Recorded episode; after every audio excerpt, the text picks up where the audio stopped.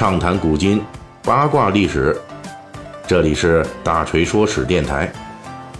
我们的其他专辑也欢迎您的关注。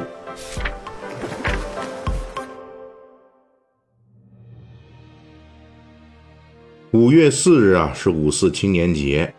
呃，整整一百年前的五月四日，震撼全国的五四运动爆发了。所以今年呢，也是五四运动爆发一百周年啊。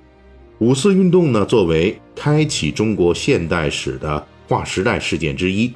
一百年以来，关于五四运动的细节和影响的诸多讨论，一直充斥于学界与民间。本期大锤说史呢。就在五四运动一百周年之际，向大家介绍一桩与五四运动发生的九十年里边都毫无干系，但是在最近十年却被人强行制造出联系的一桩疑云谜案。在讲述这桩所谓的疑云谜案之前，我们先来简单说一下五四运动爆发的直接原因。我们一起来回顾一下，这要从一九一九年一月说起。当时，第一次世界大战以英法美等协约国的胜利告终。英法美等战胜国当时在法国巴黎召开和平会议。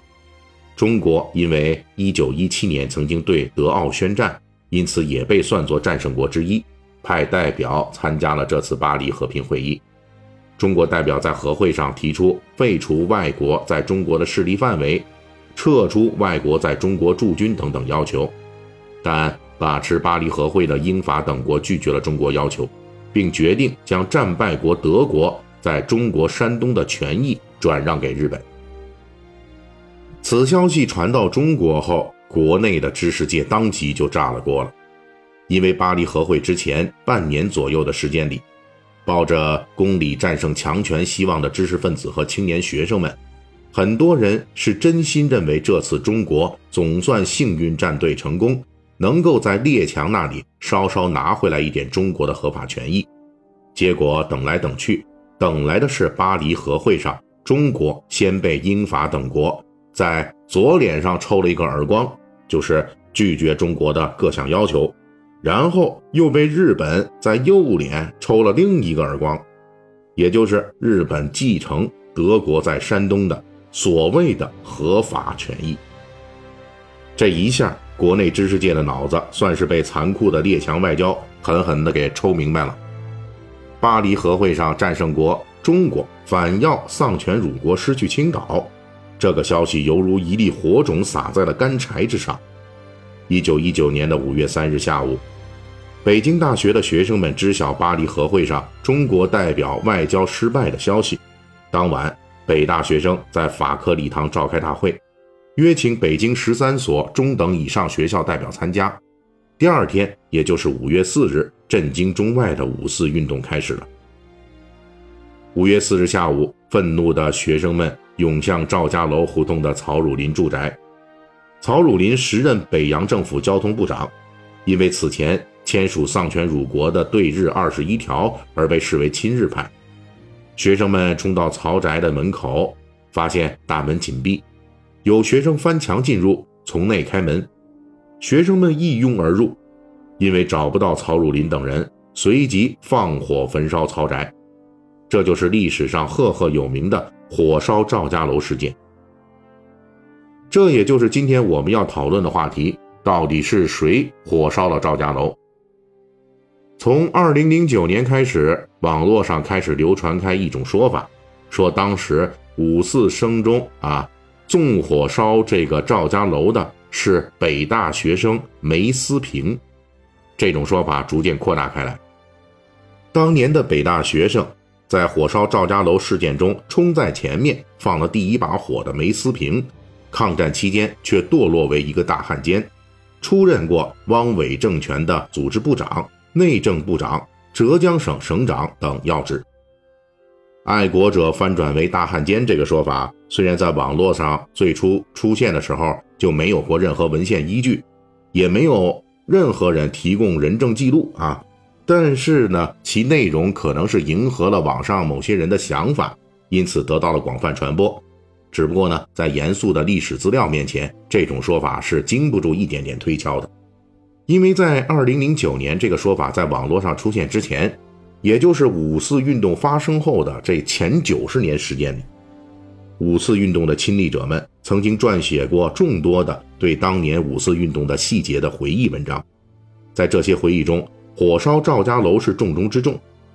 关于是谁纵火烧楼，也有多种说法，但是无论哪一种回忆，都从未提到过梅思平。这里请大家注意，这并不是说梅思平此人后来当了汉奸，所以五四运动的亲历者大多故意的避谈此事。因为梅思平当汉奸是一九三八年的事情，而在之前，从一九二零年代开始，也就是梅思平当汉奸之前十八年的时间里，五四运动的参与者们。就不断的有回忆文章问世，这些亲历者们不仅没有一个人在火烧赵家楼的过程中提到过梅思平，甚至于没有任何一个人在回忆五四运动时提到过梅思平。换言之呢，就是这个梅思平啊，不仅毫无火烧赵家楼的佐证，甚至他有没有在一九一九年五月四日那天参加活动，那都是个未知数。那么历史上到底是谁纵火烧了赵家楼呢？对当年放火者的猜测，拥有最多目击证人的是来自当时北京高等师范，也就是北京师范大学的前身啊，是来自这所学校的一个学生匡护生。根据大多数五四运动亲历者的回忆，带队爬墙冲进曹宅的人是他，比如。当时的北京高师学生刘勋宇曾经回忆说：“抵赵家楼曹汝霖宅，宅门紧闭，护生首先攀墙破窗而入。”这个说法与其他参与者的回忆能够印证，因为大家的记忆中率先翻墙的那个人就是放火之人，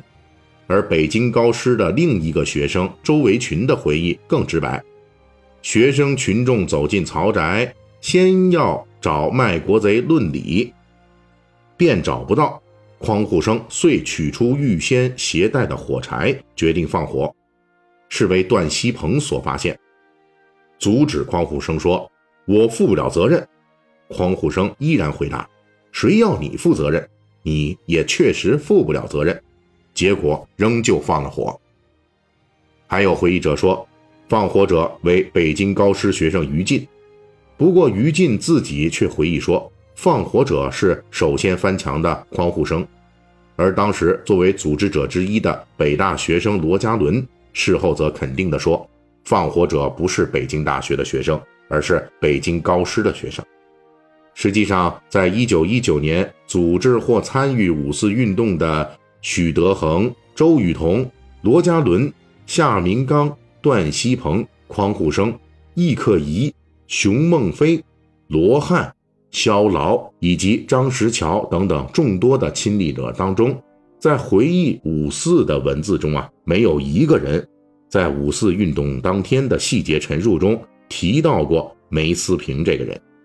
但是，尽管有最多的目击证人，不过由于没有正式的文献佐证，而且匡护生自己也没有提及过此事，所以后世的我们从严谨的角度来说。只能说匡护生是历史上那个最有可能的纵火之人，